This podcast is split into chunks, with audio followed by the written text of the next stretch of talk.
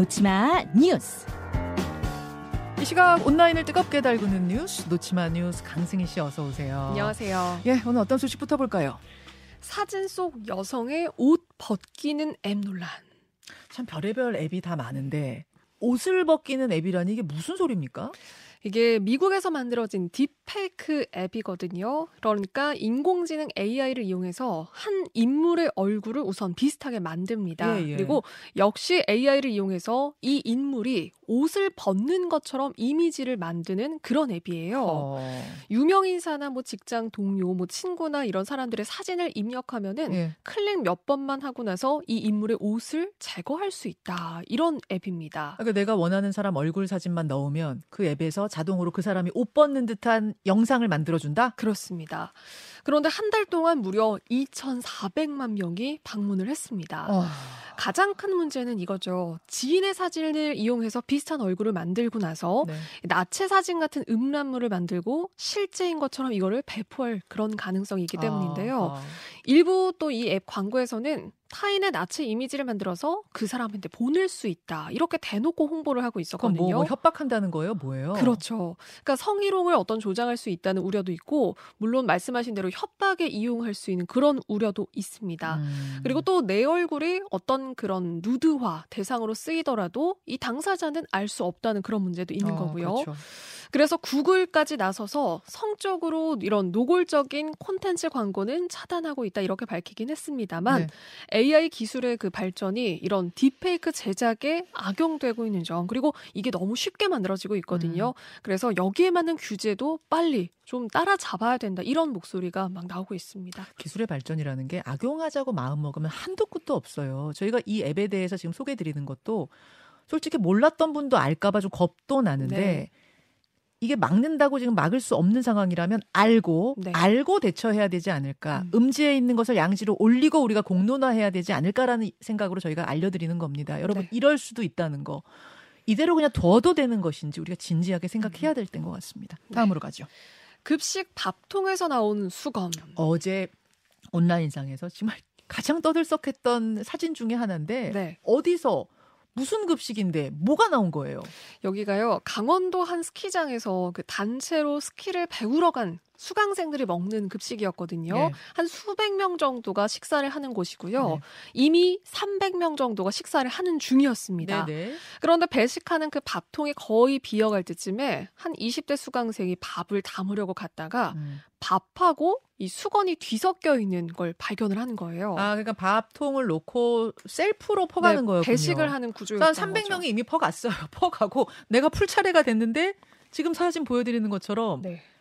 제 뭐야 하얀색 면 행주. 네. 그러니까 그냥 밥하고 맞죠. 갈치 네. 막 얽혀 있네요, 그냥. 그렇습니다.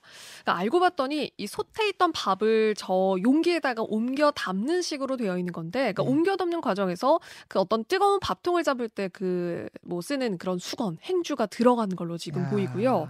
그런데 제보자가 황당했던 건이 네. 식당 관계자들의 대처라고 합니다. 직원들끼리, 그러니까 이 사실을 알렸더니 직원들끼리 음. 조심하라고 했잖아. 음. 왜 이게 나왔어? 이런 대화만 한 다음에 이 제보자한테 새 밥을 퍼줬고요. 그리고 고객센터에 이 글을 좀 항의 글을 올렸더니 스키장 측이 죄송하다. 음. 나중에 방문하면 리프트 이용권, 식당 이용권 지원하겠다. 이 정도 대응을 했다고 해요. 음. 그러니까 제보자는 아니 이거는 나한테만 미안한 일이 아니라 이미 300명 식사를 했잖아요. 음. 그러니까 이거는 모두에게 사과를 해야 되는 거 아니냐 이런 입장, 그러니까 좀 이런 공분을 냈고요. 네. 온라인상에서도 아 이 정도면 나라도 너무 불쾌하겠다. 그러니까 음. 사진만 보더라도 이거는 실수할 게 따로 있다. 위생 음. 상태가 너무 엉망이다. 이런 지적도 있었습니다. 위생 상태가 엉망이다. 그리고 저게 나왔는데 지금 드시던 분들은 다 화들짝 놀랐죠. 어떻게 이런 일이? 네. 근데 이제 급식을 하는 이 식당 관계자들은 아유 이게 왜 나왔어? 아유 그거 조심하라고. 음. 이게 아니 이런 일이 그럼 가, 간혹 있는 일인가? 이, 음. 이렇게 안 놀라도 되는 건가? 혹시 위생 상태가 지금까지 어떻게 되었던 건가를 생각하게 하니까 아찔한 네. 거예요. 그러니까 제보자도 여기에 더 깜짝 놀란 것 같아요. 아, 예, 이렇게 허술해서야 되겠습니까? 다음으로 가죠. 일본 해안 덮은 의문의 정어리대 사체. 일본 해안 어디쯤에서 얼마나 많이 났길래요? 어, 일본 홋카이도 그 남부에 하코다테시 해안이거든요. 음. 근데 정말 물고기 파도 같습니다.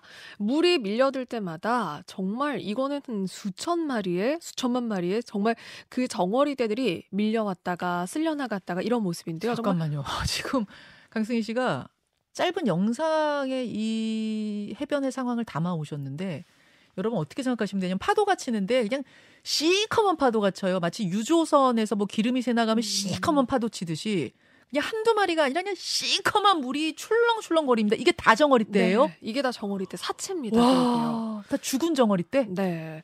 현지 주민들도 이 정도 상황 처음 본다는 그런 반응이었다는데요. 음. 아, 그런데 중국이 이 사태에 굉장히 큰 관심을 보였거든요. 그러니까 일본이 그 최근에 오염수구 해양 방류 시작하자마자 일본산 수산물 수입 전면 중단을 했잖아요. 네네. 그러니까 이 중국 보도에서 일본의 후쿠시마 원전의 그 해양 방류 연관성을 이번 정어리대 사태하고 좀 연관을 지어서 언급을 하는 겁니다. 이거는 그러니까 오염수 방류로 인한 거다. 뭔가 핵 오염으로 수많은 정어리가 죽었을 거다. 중국 내에서는 이런 반응이 나오고 있는 거거든요. 누리꾼들의 방, 반응은 그러한데 네. 일본에서는 뭐라고 설명하고 있습니까? 일본에서도 여기에 대해서는 어떤 그러니까 산소 부족 때문에 집단 폐사했을 음. 가능성이다. 일본은 좀 이거를 일축하는 상태인데요. 그렇지만 그 일본의 이 하코다테 이 지역에 있는 수산 연구소 연구원도 네. 어, 우선 폐사 원인은 정확하게 알 수는 없다. 뭔가 어떤 뭐 이 이유다라는 건 정확히 밝히지는 않았지만 음. 먹는 걸 추천하진 않는다 이렇게 경고를 했습니다. 저는 요 뉴스가 올해 처음 본 뉴스는 아니에요. 예, 정어리 떼들이 저렇게 집단 폐사하는 거는 가끔 우리가 놓치만 네. 뉴스에서 소개했던 기억이 나는데 이유는 산소 부족이 맞아요. 음. 이것이 잠시 후에 우리 날씨 얘기할 텐데 지금 이 이상 기온 현상하고 맞물리는 걸로 그 당시에 원인 파악했던 기억이 네, 네. 나거든요. 요번 이 집단 폐사도 좀 정확한 원인 더 나오면 음. 소개해 주십시오. 네. 고맙습니다. 고맙습니다. 김현정의 뉴스쇼는 시청자 여러분의 참여를 기다립니다. 구독과 좋아요, 댓글 잊지 않으셨죠? 알림 설정을 해두시면 평일 아침 7시 20분 실시간 라이브도 참여하실 수 있습니다.